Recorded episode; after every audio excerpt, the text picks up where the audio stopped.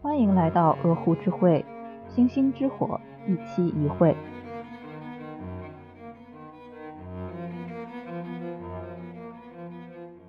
鹅湖之会已经在小宇宙 APP、网易云音乐、苹果 Podcast、Spotify 和微信听书上线，欢迎大家订阅、收藏、点赞、评论、分享。节目相关的内容建议、投稿和反馈，可以通过我们的邮箱或加入鹅湖之会听友群联系我们。Hello，大家好，欢迎大家收听鹅湖之会，我是主播温克。Hello，大家好，我是思佳。Hello，大家好，我是默默。默默老师，您在豆瓣的这个热度真的是居高不下呀！被你发现了。今天这期节目又是我们久违的一期节日特辑，万圣节特辑。提到万圣节，你们都会想到一些什么东西呢？我会想到一个女巫，哎，就是骑着扫帚的女巫形象，还有糖果。哈利波特，我想到那个什么，哈利波特骑着扫帚在天上飞。而我的扫帚却只能去清理垃圾堆。哎，其实说到女巫的话，就不得不提发生在十五世纪末至十七世纪的一场漫长的猎巫运动。在那段日子里，中欧洲各地火光熊熊，无论是宗教或者是世俗的司法机关，都在尽力的追捕，甚至审判，然后屠杀所谓的女巫。然后用不合理的这种秘密审讯啊、证据法则，然后加上一些严刑峻法。轻易的就定了一个人是女巫，然后就把他杀死，或者说把他处以极刑，或者说一些非常严厉的其他的刑罚。实际上，当时为什么会有这样的猎巫运动，就是因为在那个时候，欧洲是有很多的恶性事件的，比如说瘟疫，比如说自然灾害。等等等等，就这些东西基本上就是屋漏偏逢连夜雨，一股脑的全部都发生了，一起发生了。因为当时那个科学水平还不是很发达，所以就导致人们急切的想要把这个灾祸给去除掉，那就需要找一个理由。那什么理由呢？他们找就找到了女巫这个理由，因为当时欧洲的背景就是是宗教背景嘛，他们就找到了女巫这个理由。他们觉得女巫就是魔鬼的信徒，女巫就是这一切灾厄的根源。所以只要把女巫消灭了，我们的这世界就会变好了。所以就开始了轰轰烈烈的猎巫运动。嗯，对，猎巫的策源地就是中世纪晚期被黑死病所缠绕的欧洲。哎，其实猎巫的开始是那个试婴案，就是一位女性她生了三个孩子，然后三个孩子都死了，然后她就会被指控成就是杀孩子的凶手。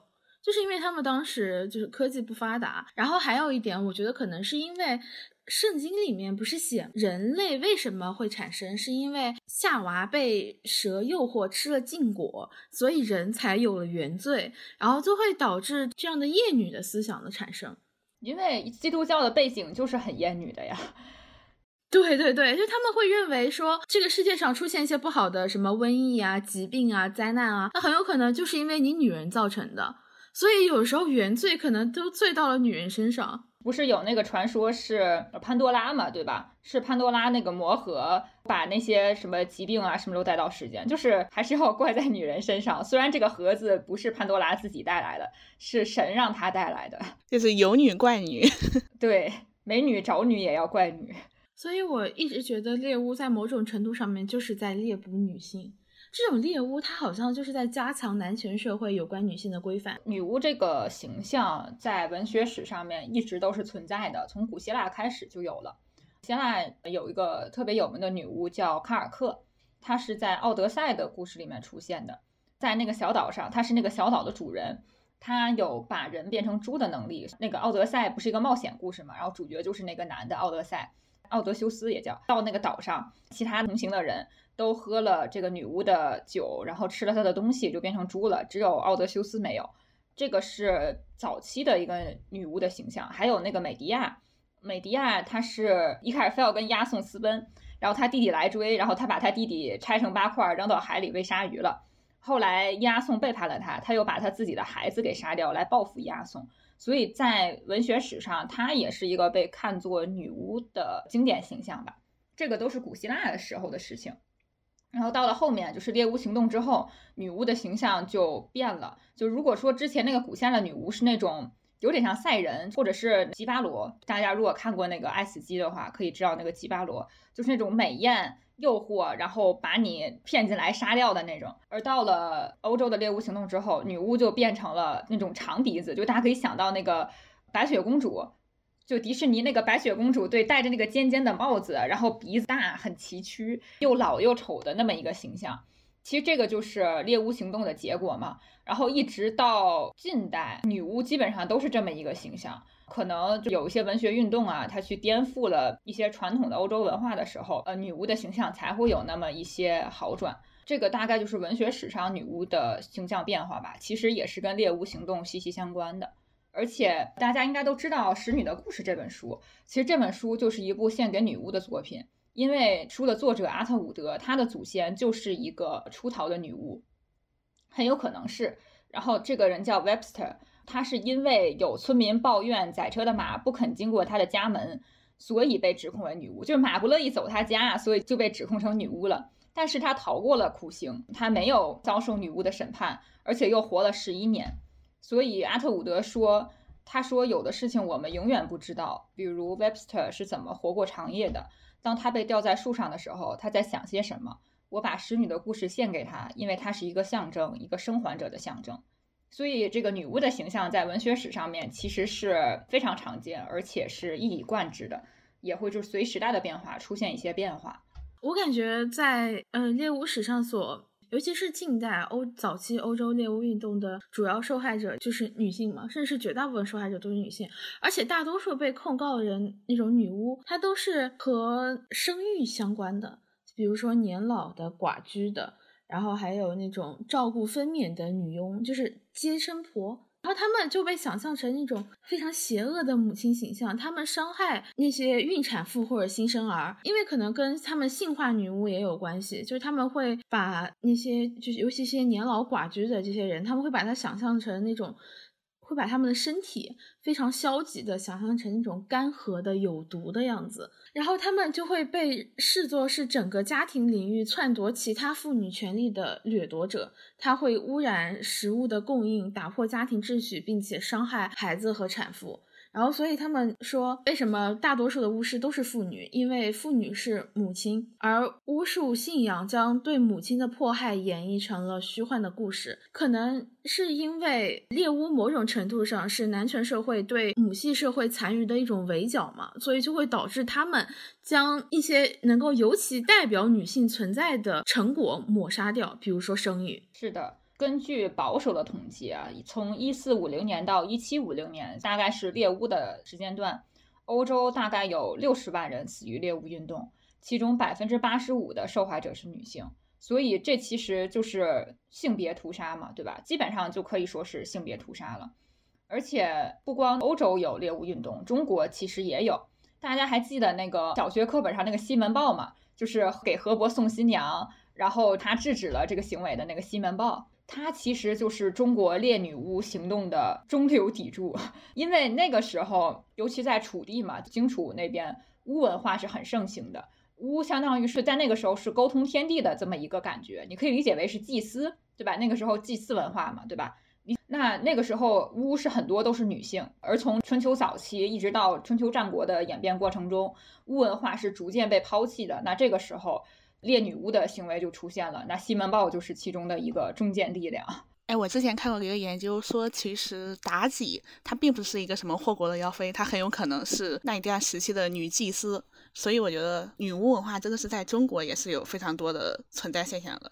刚刚思佳老师说的就是非常多的猎巫事件，其实最有名的猎巫事件应该是在美洲的塞勒姆猎巫事件。塞勒姆是美洲接近波士顿的一个农业小镇，然后这个猎巫事件基本上是美国现在女巫文化非常有标志性的一个呃事情。在一六九二年的时候，一位在塞勒姆镇的牧师，他的外甥女和女儿突然开始抽搐、尖叫、扭曲、颤抖，然后医生过来之后，他们都束手无策。所以牧师经过一系列的调查，他觉得这些东西就是女巫对他的外甥女还有女。儿下了诅咒，所以猎巫运动就正式拉开了序幕。然后大概是持续了将近九个月的时间，有近两百个人被指控为巫师，而五十五个人被承认自己施行了巫术。其中两百个人里面有百分之九十以上都是女性。在风浪平息之后，塞勒姆陷入了长达一个世纪的沉默。而塞勒姆猎巫中几乎指控的女性都是低下阶层的女性，比如说女乞丐、女佣、女流浪者，她们都是弱势妇女，没有什么家庭成员，也没有什么代言人。之前在豆瓣看到过一个帖子，说男权社会里女人被害的终极原因就在于孤，所以我觉得这个也是猎巫案里面为什么会针对这些单身女性的迫害。是提到塞勒姆，不得不提到一个文学史上很有名的作品，叫《The Crucible》，是亨利·米勒写的。他最著名的作品就是《推销员之死》嘛。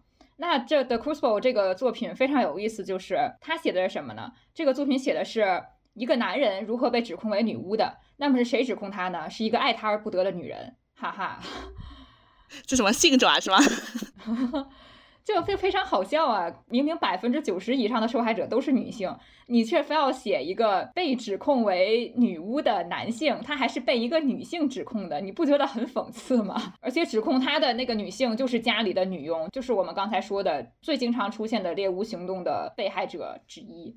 哎，其实很多研究猎巫运动史的男性的史学家，他们都会忽视啊，就是这种遭受迫害的巫师大多数是女性这个历史事实。他们认为猎巫运动期间，巫术对于这种女巫的指控源于乡村的紧张关系和冲突。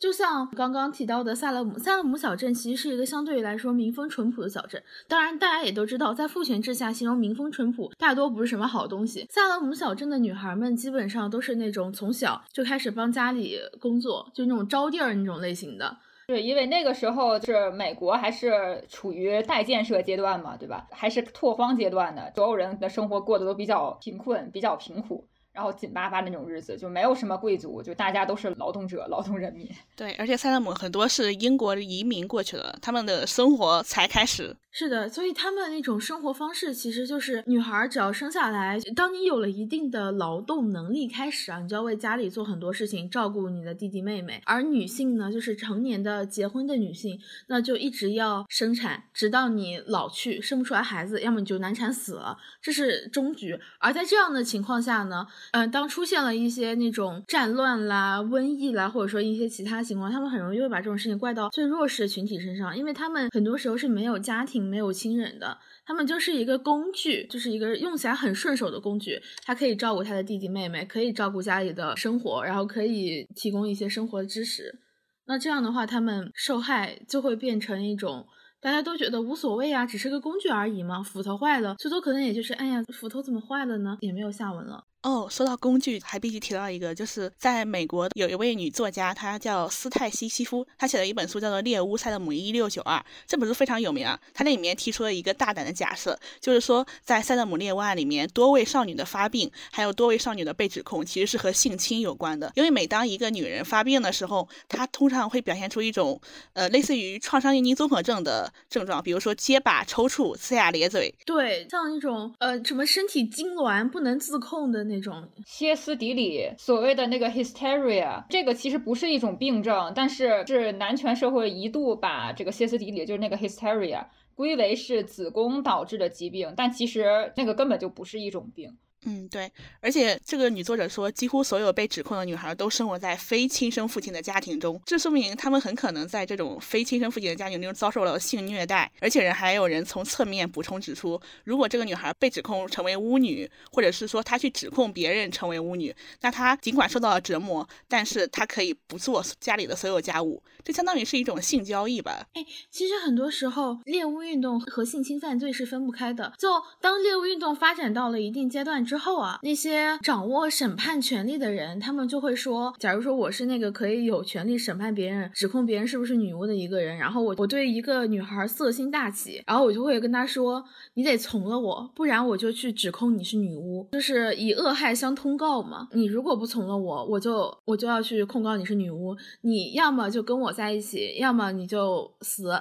你自己看着办吧。很多时候，我觉得猎巫运动它刚开始就是一场针对女性有计划的迫害。甚至是一种性别灭绝。发展到最后呢，他们就会更加有理由，就是说，现在大家都知道了，女巫不是什么好人的，女巫都要处以极刑。那你必须得服从我，如果你不服从我，那我就有理由怀疑你是女巫。这种莫须有的罪名发展下去，到最后呢，就是导致你这一整个性别被处在这种就是人为刀俎，我为鱼肉的状态。而且对女巫的审判也是一个闭环逻辑，就是它是怎么样呢？是比如说把你扔水里，把你扔水里，假如说你没死，那说明你就是一个女巫。因为把你扔出去你都不死，那你一定是有一定的巫术，对吧？那如果你死了，那好了，你不是女巫，可那你又有什么用呢？你人都死了，对吧？它就是这样的。所以在女巫审判里边，极少极少有女性真的能够活下来，所以这就导致了为什么基本上被迫害的女性全部都死掉了。尤其是在一些欧洲国家的女巫案件当中啊，他们都会采取这种刑讯逼供的方式嘛。而刑讯的作用其实。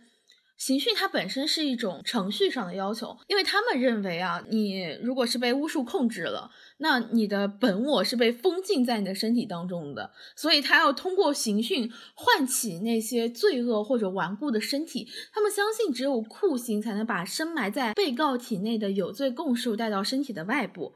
甚至是在很多法律制度当中，审讯是预审法官在法庭上对被告人的讯问，他并不是完全为了逼供，更多是帮助法官去核实证据，建立内心的确信。所以刑讯对于他们来说是一种程序性的工具，他不逼迫被告去吐露实情，也不期望被告能够自愿的供述，他们甚至根本就不想依靠无罪者的坦白反转剧情。被告他在被刑讯之前，尤其这些女巫，她在被刑讯之前就已经被认定是有罪的了。对是一个预设，就是相当于这个结果它本身就是不公平的。对他先给你做一个有罪推定，所以说刑讯并不是他的主要目的。刑讯你不是为了获得口供，而是印证你是有罪的。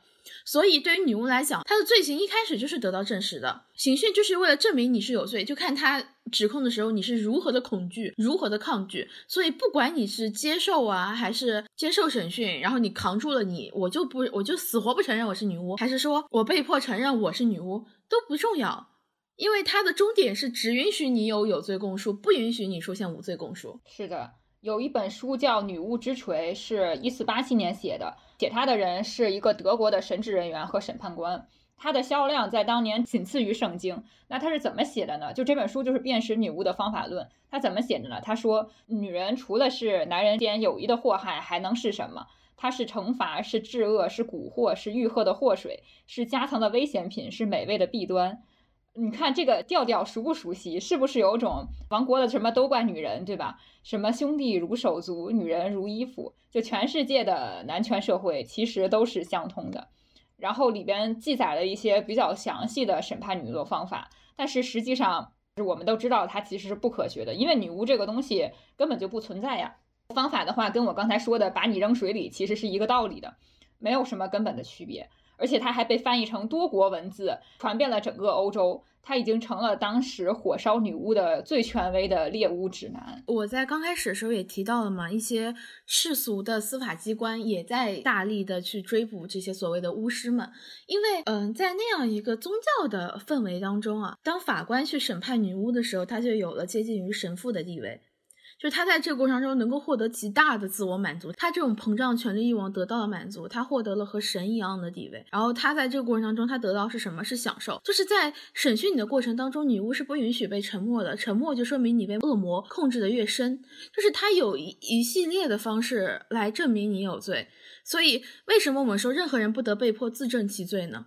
这就是原因，因为让你去自证你有罪的时候，你有罪或无罪已经不重要了，因为在他眼里你就是有罪的。其实说到猎巫的话，会发现猎巫这种事情它并不只仅仅局限于中世纪，不仅仅局限于欧美，不仅仅局限于古代社会。猎巫的这套逻辑其实是被带到了现代，现在就在我们的生活当中。尤其是女性，不主要就是女性更容易被猎巫。在前面有一期内容里面，我提到过，说一个粉头发女孩，她是一个大学生，然后她爷爷生病了，她在医院陪护期间和爷爷合了一张影，就是发到网上嘛，然后就有人说她是性工作者，说她是鸡。这种其实就是沿袭的猎物逻辑。猎物逻辑是什么？先预设。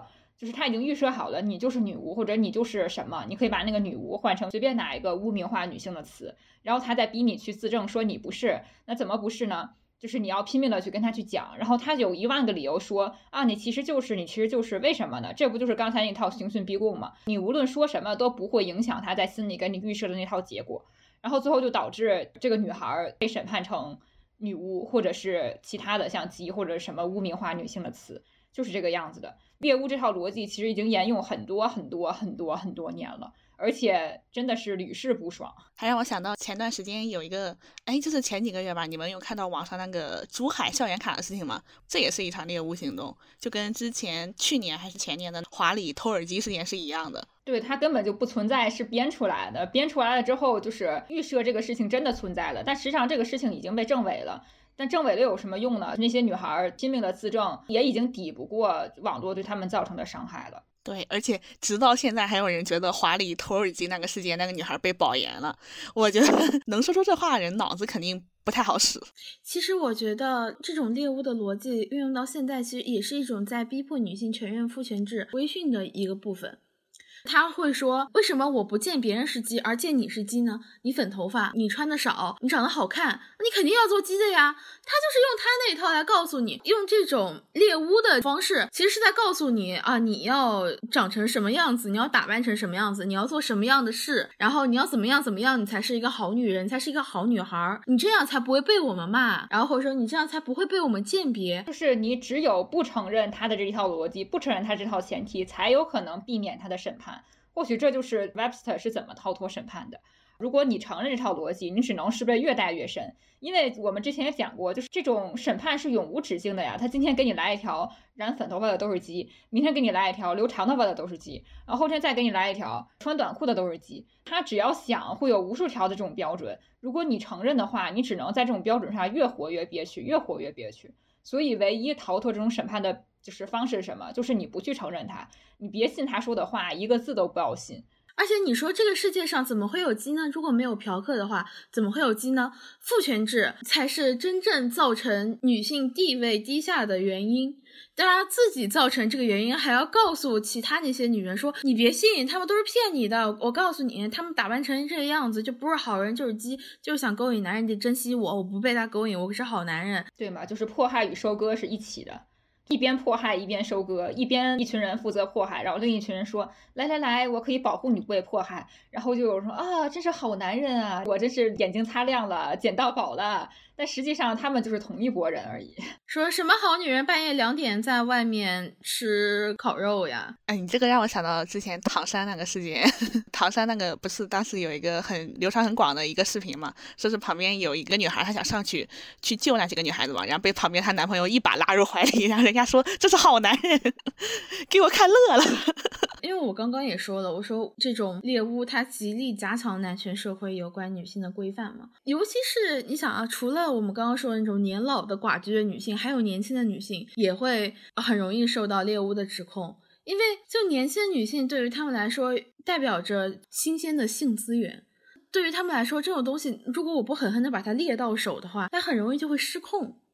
因为他年轻，他更有创造力，他很可能不会置于我的掌控之中，那我就要通过这种方式来把他打压下去。就之前网上不是有一个梗吗？我觉得这梗特别讨厌，就他说女孩子到这个年纪就很容易被当做是爸爸的小三。呃，对我看过一个帖子，大概是楼主跟他爸爸去买衣服还是什么的，然后那个店员就他们指指点点的，后来他才知道，就好像是人家问他他跟他爸是什么关系，然后他说我们是父女啊，这店员就愣了，店员就以为他是他爸的情人。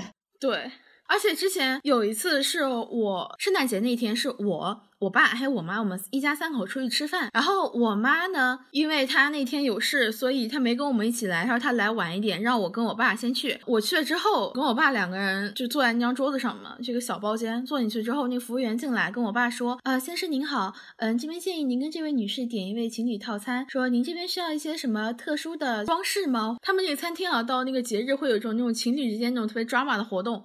然后我跟我爸两个人都愣住了。”然后我爸说：“你看我们俩这个年纪像情侣吗？”然后那个服务员说：“然后我说，你看我们俩长得像不像？我们俩明明就是父女啊！我跟我爸长得就是 真的很像。可能你爸长走形了，我觉得这上去就跟你不像了。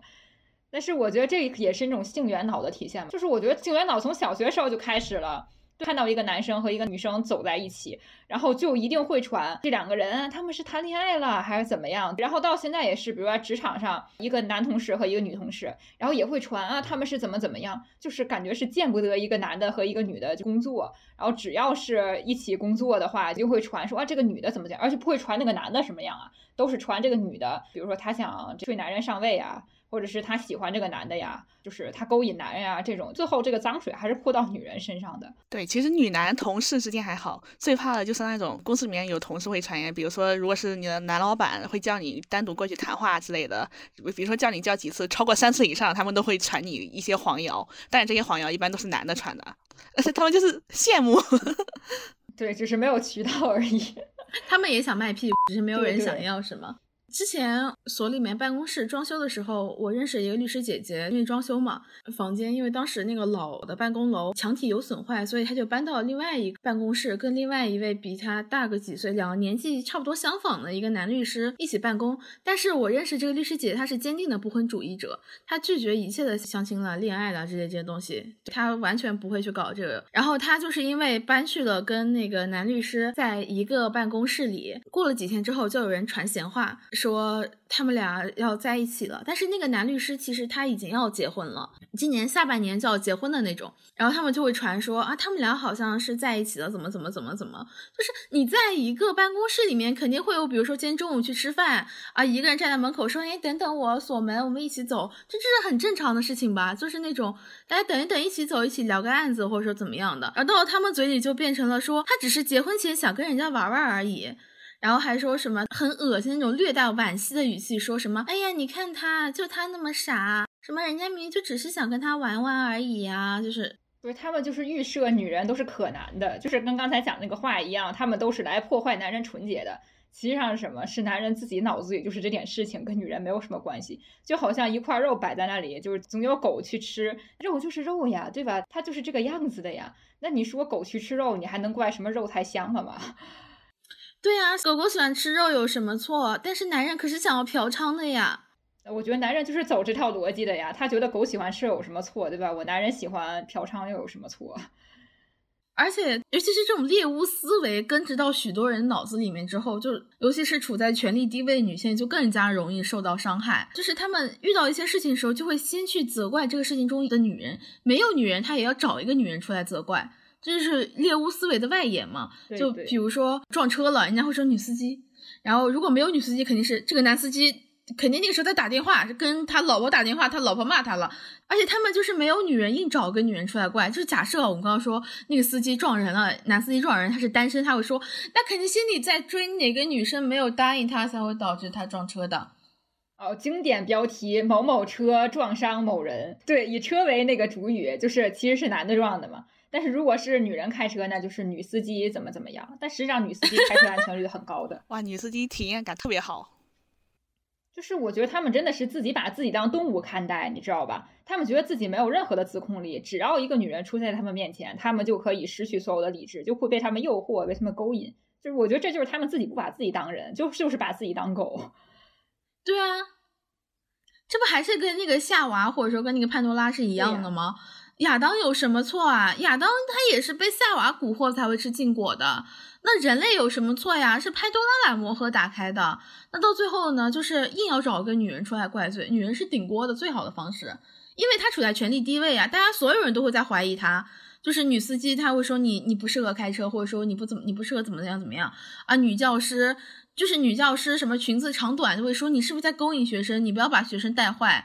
而且猎巫为什么针对女人，也有一个原因，就是第一，尖软柿子捏嘛，女人不会反抗，或者女人很难形成像这种大规模的起义或者什么的，他们就瞅准了这一点才去害女人的。另外就是由于当时的瘟疫或者什么的，食物资源或者其他一些资源锐减，那这个时候相当于这片土地养不起这么多的人，那就要少人嘛，人为的去削减人数，那怎么办呢？就是从女人下手，因为他们不把女人视作是一个有效的劳动力。就是相当于是拖累嘛，这老幼妇孺这种的，所以他会去审判女人，就把女人削减掉了之后，就相当于是给他们少了一个累赘。而且我觉得猎巫他起先就是想通过审判女人，然后捏造这种莫须有的罪名，来达到控制女人的效果。就是谁都害怕强权，就害怕强权威压到你面前的那个时候，所以他们就会面对那种你想啊，我本可能本身我是一个特别单纯善良的，就是中世纪淳朴小女孩，我我搁家烧火呢，就是烧锅炉呢，然后突然一下子来两个人说，你看啊，她是女巫，把她带走，然后把我绑到那个专用的那套刑具面前。因为因为有辆马车没有经过我，不愿意经过我家门口，因为这个马闹脾气了，对。对，马车不愿意经过我们家门口，关我屁事！你去问马呀。然后就把我带到那套专有的刑具面前，又是怎么把我吊起来，然后底下又是什么钉子，然后又开始有人开始又指责我说你你你是女巫吗？我说我说我不是，然后他开始打我打我打我，我不说话。他说你看他沉默了，你看他被魔恶魔控制多严重啊！继续揍，然后我被打死了。他们说他没有说话。她肯定是女巫啊，所以到最后我是不是女巫重要吗？我觉得不重要。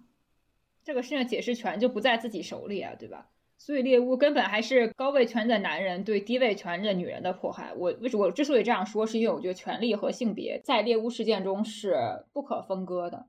对，而且他们已经过足了审判的瘾了。是男人利用自己手中的权力对女人进行迫害，所以才说是处于权力高位的男人对处于权力低位的女人的迫害。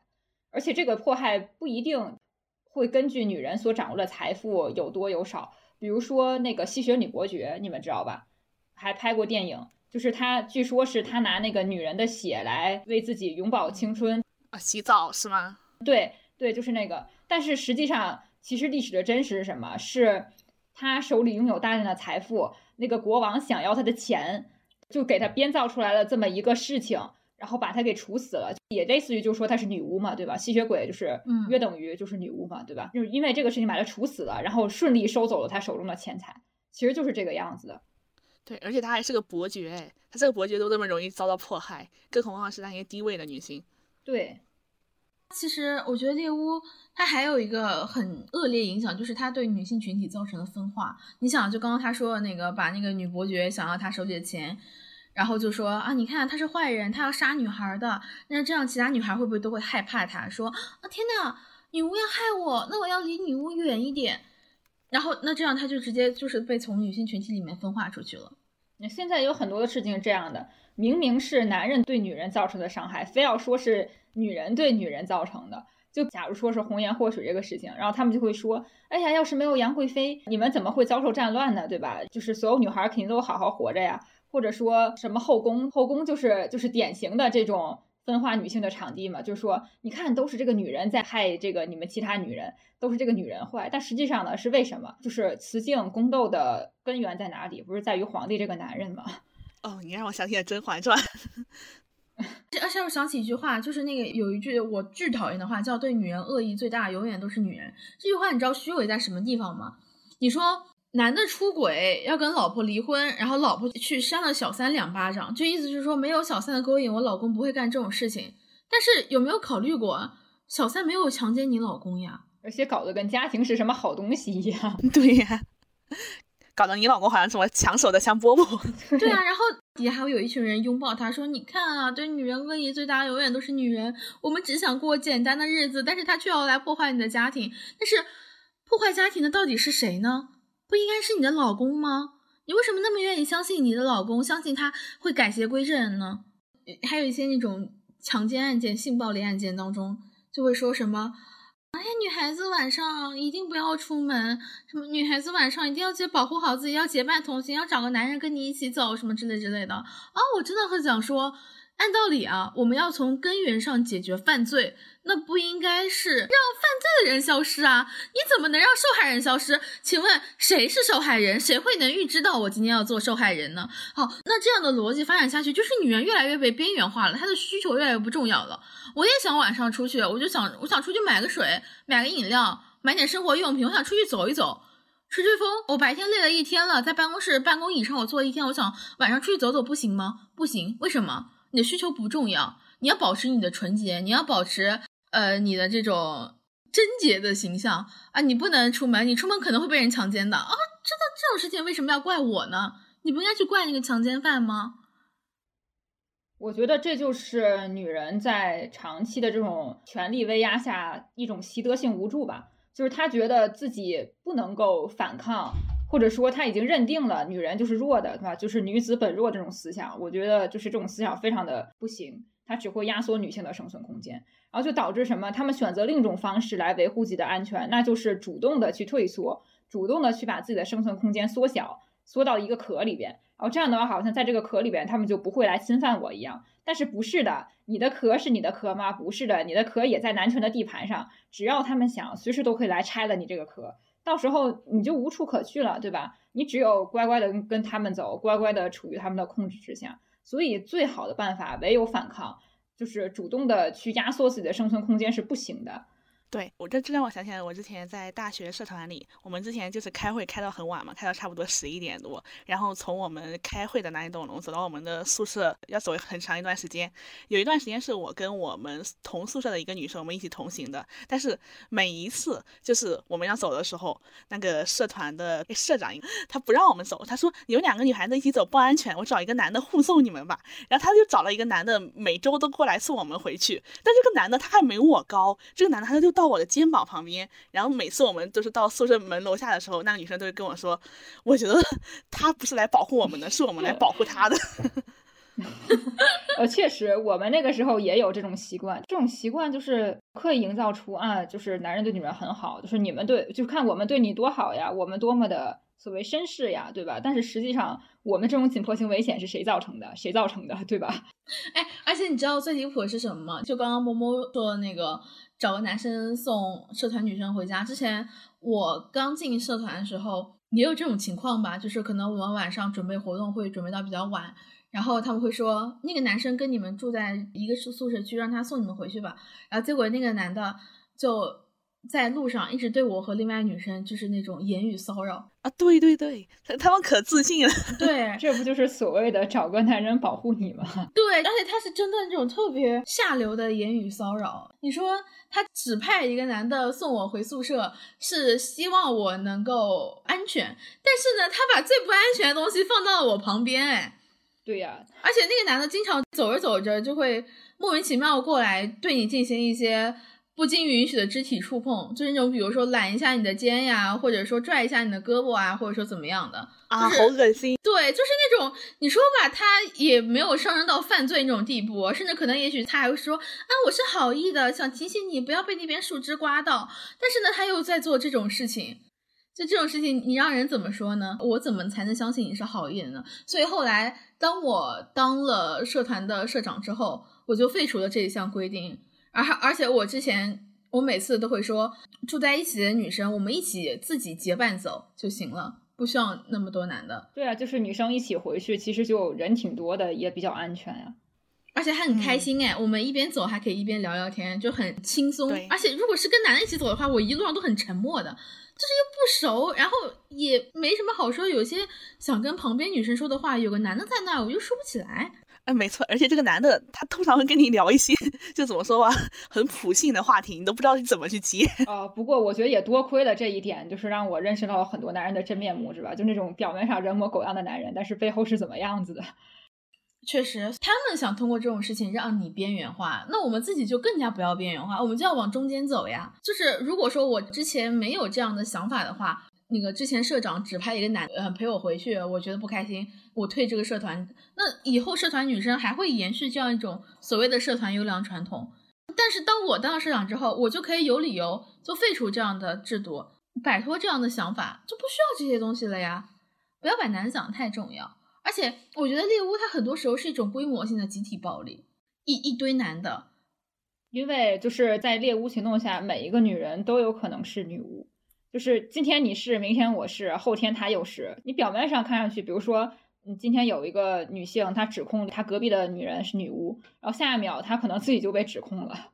对，猎巫猎的其实是每一个女人，而不是说是某一个女人或者是某一类女人。对，就可能刚开始是那些没有人保护的女人，就是那些什么鳏寡孤独啦，对吧？对，什么乞丐呀、流浪者呀、什么吉普赛人，就是这些的。那到后面呢，就可能是一些这个低层的单身女性、女佣；到后面可能是一些那个普通的女人，就是有家庭的女人，就是所有的这种你日常能见到的女人都成了可以猎物的对象。再然后就可能是一些高位的女人，比如说女伯爵什么的。就是所以说猎物这套逻辑也不是因为你处于高层或者你的财富多少就可以避免的，所以千万不要在男人实施猎物的时候跟着我女我也，下一个遭殃的就是你。我觉得很多时候其实是跟权力观念有关系的，就是猎巫他为什么能够猎你？那猎你的人他必然是掌握权力的，然后你无论你是如何去顺从他的权力。你说我求求你了，你高抬贵手，我帮你把那些女巫找出来，我求求你，你饶了我吧。但是你在这种他的权力下苟且偷生，你是不可能得到真正的安全和庇护的。能够庇护你的是你自己。是的，你时刻都要担心下一个是不是你自己。是的，其实他们自己心里也清楚，摇尾乞怜是不会得到什么好结果的。一条狗的生死完全取决于它的主人。所以在这个时候呢，什么才能真正的保护到你？是你自身握有权利。当你握有权利的时候，你会发现没有人再有资格来审判你，没有人再有资格来边缘化你。当别人向你捏造这种莫须有的污名的时候，你可以一记响亮的耳光打回去。我们要警惕这种规模性的集体暴力，其实并不是因为什么别的，因为当他们集合在一起，他们在这种审判你、围堵你的过程当中，他收获了快感之后。那他会聚集越来越多的人，然后他再把女性的力量分散开，那这样一种性别灭绝就会愈演愈烈。哎，所以当我们如果在现实的生活当中遇到这种猎巫的事情，那我觉得首先第一点就不要去自证，尤其是之前那个我们也提过那个直播间的那种拷打文化，就是一堆男的到那个女主播什么直播间里去查房什么的。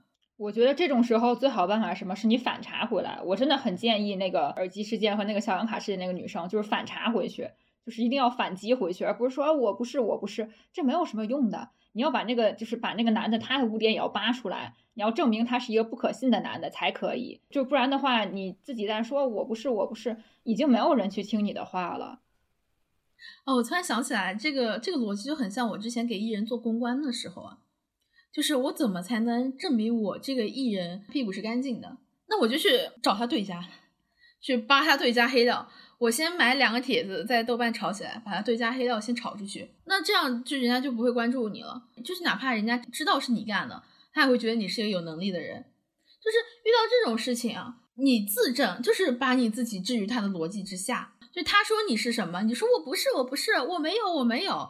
他说：“你怎么说你没有呢？你怎么说你不是呢？你就要疲于应付他的这一连串发问，你永远都处在这样一种被动的过程当中。就好像别人说你是鸡，你不应该说我不是，我不是，我不是鸡，我是好女孩。你应该站起来给他一个巴掌。哦，你才是鸭，就是这样的。就是自证根本就不是有效的斗争手段，而且很多女生会有一种啊，那我要这么做，我不就和男人一样了吗？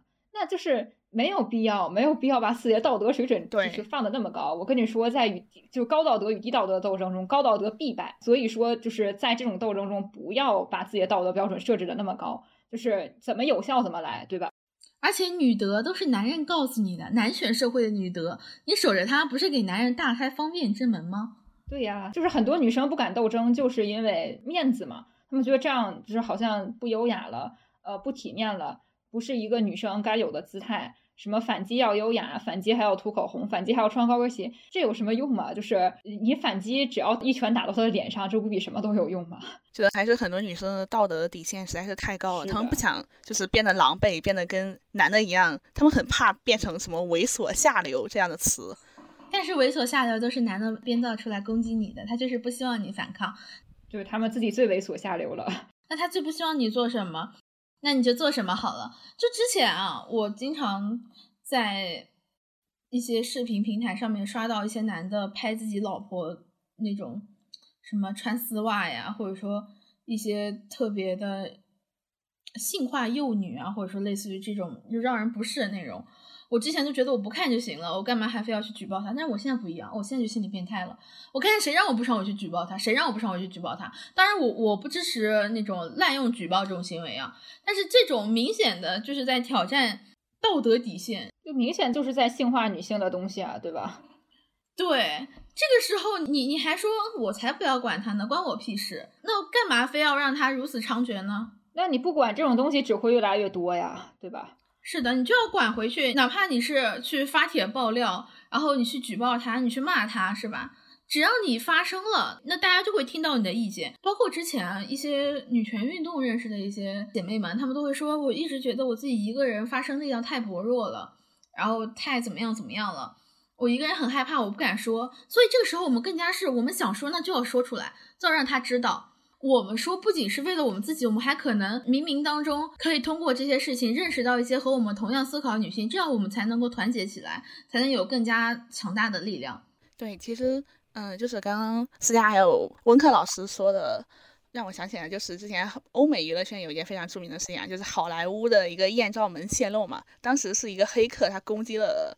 呃，不知道是谁的网络，然后好多女明星的这个私私照嘛都被泄露出来了，但是又因为没有露脸，所以说很多男的他们都在网上去把这些照片给圈出来，去说这个腿、这个胸或者是这些私处到底是谁的。很多女明星他们都不得不在推特上还有 ins 上发文说这不是我的照片，说我是被害者什么什么之类的，几乎是。每一个女有名的女明星都遭受了这样的一个网络暴力吧，但是其中是大表姐，就是 Jennifer Lawrence，她自己她站出来说，我不会为这件事情道歉，我也不会为这件事情负责，因为错的是这些黑客和你们这这些在网上看我们女人笑话的男人们，我不会去自证这些照片到底是不是我的。我当时就觉得她这个行为真的是女王行为。我觉得这就和性爱自修室那个案例是一样的，你与其说什么 It's not my vagina，不如说大家一起说 It's my vagina。对对对对对，就是，那就是我的 pussy。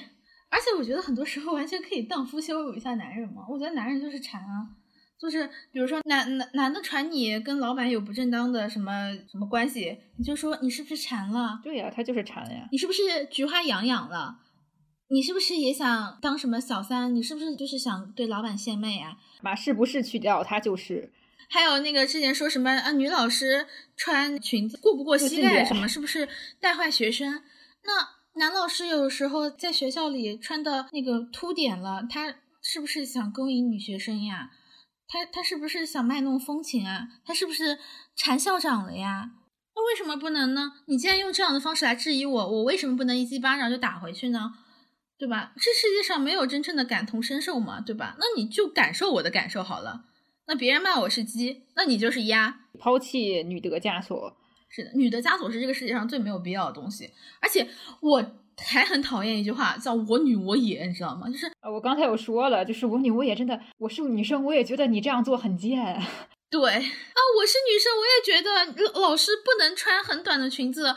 我是女生，我也觉得律师不适合女生去当这种。我觉得这个不就是跟我是女生，我也觉得她是女巫是一样的吗？对，就是我女我也这种事情，其实是在背叛你自己的性别，你去认同男的说的话。是的，这是在背刺女性。对，你说男的说啊，他是鸡，他说对我是女的，我也觉得他真不像什么好人，他就是个鸡。男的说，我觉得这个女的她不正经，他说我是女的，我也觉得她这么穿不正经。你说你像男权话语体系、像男权逻辑、像男权社会献媚。能对你带来什么好处？那你你在旁边说，对对，我也觉得我是女的，我也觉得她是鸡，然后他一巴掌扇回去，谁允许你一个女人在这多嘴了？而且这个我女问也，她最常出现的是什么吗？是那些游戏，还有又是一些动画作品里面，当有的女生说，哎呀，你这个这个动画这个游戏实在是太难拧了，我真的受不了。但这个这个时候总会有一群女的出来说，哎，我是女的，我觉得这些不难拧啊，我是女的，我觉得你事情实在是太多了。我真的想对他们说。为什么花木兰从军十二年没有被别人认出来是女性？因为她不说我女我也。对，就是你知道吧？你你说这些东西的时候，你说啊，我是女生，我也怎么样怎么样的时候，你在这个过程当中，你有没有听过来自于和你同样性别、同样处境的女生的话呢？就是她也是女生，那她认为她说，我觉得这个形象有点男，有一点男性凝视。这时候你不应该说我是女的，我不觉得她男性凝视啊。你你这时候你应该转变一下你的思想。因为可能我们也并不是说责怪这样的思维，就很多时候可能我刚开始也会有一些这种我女我也的思维，但是后来当我真正的用女本位的视角去看这个世界的时候，我就会在想，对呀，他既然有这样的想法，我觉得他也是有道理的。会不会说这个他过分的嗯妖魔化了女性的腰臀比，然后过分的去把女性的身体性化了呢？我觉得能够倾听与自己同一性别的人的声音是非常重要的。就是女性权益不是看商家有多舔你，不是看什么这个东西有多舔你，不是那个商家说啊什么女生要画一个有力量感妆容，有力量感的从来不是妆容，而是你的拳头。是你的拳头和你的权杖。是的，当你真正的觉得啊，说什么我女我也的时候，你应该去想一想，为什么和我同性别、同处境、同阵营的女性会说出我不喜欢这样的东西？为什么人家会能发出这样的声音？我女我也就是俺老朱也觉得猪肉喷香。所以，而且我觉得真的不要背刺。其实我觉得女生如果说一直处在这样一种被规训状态当中，能够发声说话是很了不起的事情。就可能要抵抗很多东西。之前，呃，武汉大学辩论队那个是叫黄思涵吧，他他说过，说我能站在这里跟你们一起辩论，已经花光了所有的运气。所以很多时候你能发现，当一个女生她能在互联网形成一定的声量，她能够发声，她能够表达出她自己的不满时候，她已经为此付出了很多努力了。而且你要想，你能看到这些文字，这就是你的机会，这是老天给你的机会。是的。很多时候，可能这个发生的女生，她本身就出生在一个重男轻女的家庭，她非常努力，能够获得这样的教育，然后能够自由的选择选购这种游戏商品、娱乐商品。那她在这个过程当中，她需要 PK 掉很多很多男生，需要对抗很多很多社会默认的规训。我们能够看到女性的发生，这充分说明这是我们的幸运，因为在很多年之前的互联网是看不到这些东西的。那个时候充斥着各种各样的厌女言论，而现在呢，如果没有这些女性的发声，没有这些人走在我们前面替我们争取到更多的权益，那我们所身处的社会不会是现在这个样子。对我们现如果是没有那些女权、互联网女权前辈的努力的话，我们现在的。互联网的环境还是跟之前的那些，比如说十年前的互联网一样，对对对，什么黑木耳公交车，还有什么腿完年这种很恶心的下流的梗。对，而且他们之前也被骂得很惨，但是我们现在能形成共识，他们功不可没。所以我们现在其实很多女性也在充当这样的一个角色，她们可能也被很多人乃至说自己的同性去攻击，但是我觉得，我相信现在讨论很多东东西。将来也会成为我们的共识，这就是我们努力的一个方向。所以，我想起一句话，叫“当对方质疑你是女巫的时候，你最好是”，因为只有当你真的是女巫了，你真的有这种巫术能害人了，你才能保护自己。就像我们现在很多人说，当对方质疑你是个疯子的时候，你最好真的是个疯子。只有发疯，很多时候才能保护自己。对呀，这样他才会怕你嘛，光脚不怕穿鞋的，对吧？对啊，很多时候我们真的需要一定的反击的力量，不要让自己在那套话术底下苦苦的去挣扎。他说你是疯子，对呀，我就是啊。然后他说你是鸡，说对呀，你不是嫖客吗？我马上就报警抓你，说不定还真可以抓到耶。我觉得质所有质疑一个女的是鸡的男的，他绝对是一个嫖客。呃，你可以把前面的那个定语去掉，把所有质疑女的是鸡的这个定语去掉。为什么他们男的这么多年了都在指责女的是鸡，而女的就不能怀疑男是嫖客？怀疑男是嫖客就不尊重他？我只是正常走在路上，你就怀疑我是鸡？那你尊重过我吗？还是在你潜意识里面认为女人就不需要尊重呢？女人就可以被随意猎污呢？他具有嫖客视角，就是凭什么？在在当他鉴别你是这个身份的时候，他就已经具有就是嫖客视角了，知道吧？嗯，他就已经在用就是品评，记你的这个眼光去品评你了。那他不是嫖客是什么？这就是一个最简单的逻辑啊。那你说我不正经是吧？那你为什么知道穿成这样的人是不正经的呢？对啊，如果你不是嫖客，你怎么知道我穿成这样是鸡？哎，你肯定见过。你肯定就是，你不是见过，你本身就不正经，是不是？在你在你那个老头 polo 衫和西装裤的底下是一条丁字裤，所以我觉得猎巫运动如何才能遏制？最好的方法就是所有女人都是恶魔。他说你是女巫，对呀，对呀，你过来，你过来，你过来，给你两巴掌，我弄死你。我不，我不光是女巫，我还是恶魔呢。对我都不仅是女巫了，我是恶魔。你看他们指责女人祸国殃民，这些就这么多年来。不还是就这么积极的找女人，对吧？厌女又可女，对呀，就很贱呀。是的，所以为了庆祝这个万圣节，我特地给思佳送了一只黑色小猫猫。耶，我好喜欢，超可爱。哎，黑猫它其实是和女巫经常在一起出现的符号。很多文化，比如说爱尔兰文化里面，都认为黑猫会带来霉运，就像女巫一样。我觉得喜欢养黑猫的小女孩有什么不好的呢？她为什么这么害怕这种表象的东西呢？是的，我记得当时是因为鼠疫嘛，鼠疫其实老鼠传播的，但是他们却把那个原因归到猫上，就是因为猫和女巫是是产生了一定的联系的，所以当时猫被大肆捕杀，反而加重了鼠疫的传播。但是我觉得思佳最近很 lucky 哎，原来是黑猫带来的好运呢。但是猫猫那么可爱，耶！所以在这期万圣节特辑的最后呢，我希望大家都能够有被指责为女巫时不折不挠的勇气，可以坚定地反击一切向我们挥来的男权的拳头。那今天的播客到这里就结束啦，拜拜，拜拜。拜。When I look out my window, many sights to see. And when I look in my window, so many different people to be. They're strange, so strange.